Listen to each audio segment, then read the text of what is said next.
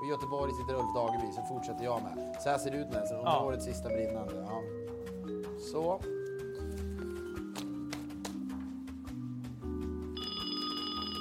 Men precis, och även är det så att jag, att vi, jag tycker man tillåter, tillåter sig själv att garva till åt Paolo om man vill det.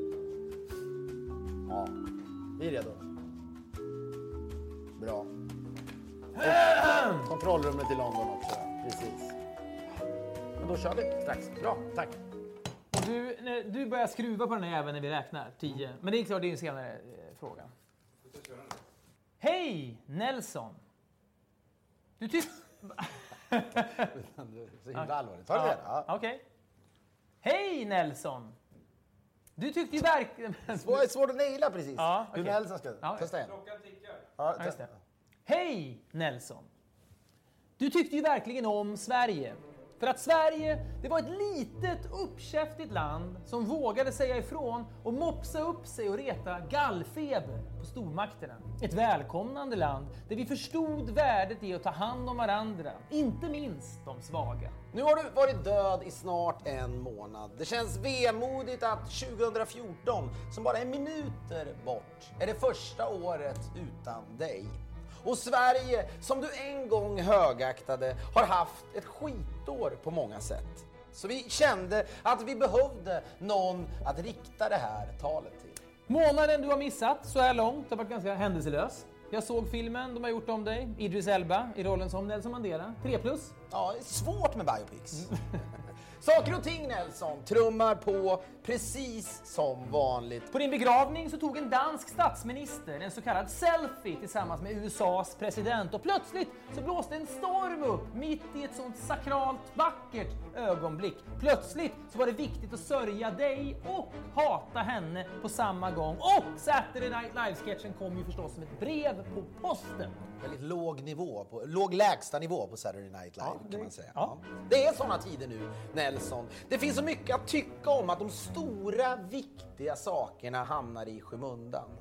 För det är så mycket krångligare och mer tidskrävande att sitta i fängelse i 27 år för något som betyder något, än att skämta om att en musiker som heter Ulf Dageby trodde att han inte skulle kunna visa sig på stan efter att han hade varit med i Så mycket bättre. Ja, det är såna tider. Och vi är precis likadana vi ska du veta. Men så här under årets sista skälvande minuter kan det ändå vara läge för lite självrannsakan. Över hela landet sitter exakt nu människor och funderar på hur de kan bli bättre människor under 2014. På Södermalm i Stockholm sitter den före detta boxaren Paolo Roberto och tänker jag måste föreläsa ännu mer om pasta nästa år. På en oljerigg utanför Stavanger sitter en montör och tänker att nästa år måste jag umgås mer med min familj.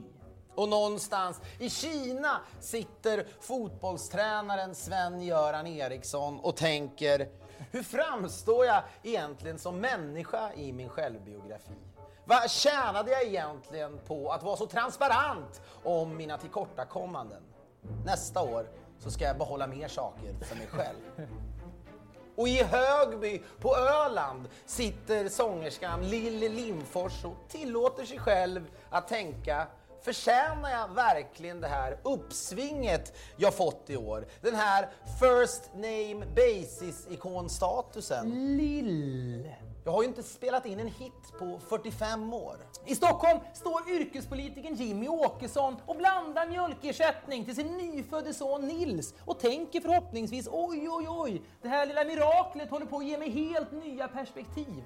Och på en flyktingförläggning i Falkenberg, där sitter en 15-årig kille från Syrien och tänker vem fan är den här Lill som alla pratar om?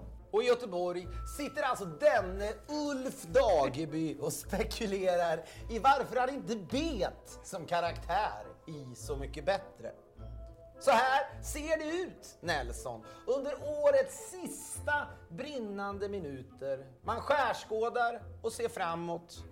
Man rycks med i extasen, men man är också hudlös. Man funderar på vem man är Och kanske funderar man också på landet man lever i. Vi två kommer från Sverige och när du släpptes ut ur fängelset Nelson efter 27 år så gick din första utlandsresa hit till Sverige. För dig var Sverige en symbol, en lysande stjärna, en human plats där människor stod upp för lika rättigheter. I någon mån Nelson är det fortfarande sant, men det känns skakigt också. Det är lättantändligt. I år har vi sett skrämmande bilder från ett splittrat Sverige.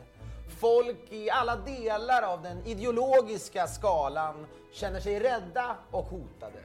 Vi vet inte vart vi är på väg. Det kan ju inte du svara på Nelson. Vi ville bara ge dig en liten lägesrapport från landet som du till skillnad från Bruce Springsteen älskade på riktigt. Och vi, vi älskar också Sverige. Vi tror att alla människor som tittar på det här nu, bubbelfulla, bara sekunder från ett nytt spännande år när allt ska hända, de älskar också Sverige. Och den här kärleken, den går att bryta ner i ljusglimtar som trots allt gör Sverige till ett fantastiskt land att leva i.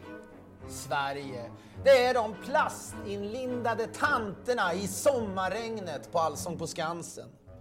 Sverige, det är en tradare i snörök mellan Kiruna och fjärran. Sverige, det är kebabsåsen på Alcamo i Jönköping.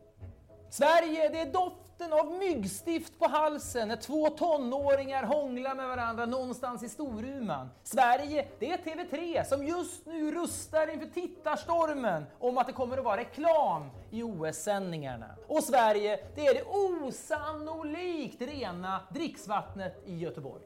Sverige, det är artisten Petter som ständigt hittar nya samarbetslösningar med företag som häller pengar över honom.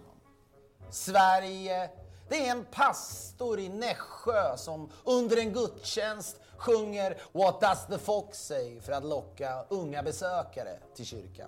Sverige, det är en åldrad Let's Dance-deltagare som återupptäcker sin kropp och i det ruset inleder en sexuell relation med sin danstränare. Och Sverige, det är ett gäng invandrade somalier som tränar inför bandy-VM på en naturis utanför Borlänge. Det är de här sakerna, Nelson, de här ljusen i mörkret vi tar avstamp i när vi nu går in i nästa år. Det känns bättre faktiskt tycker jag, nu när vi har pratat av oss. Tack för att du lyssnade. Bästa hälsningar Filip och Fredrik. PS. Hälsa Lou Reed om du träffar honom. Vad säger ni svenska folket? Ska vi ta farväl av skitåret 2013? Och när vi räknar ner årets sista 10 sekunder så räknar vi också in startskottet på en ny, bättre tid. Nu har vi det där. 10, 9, 8, 7, 6, 5, 4, 3, 2, 1.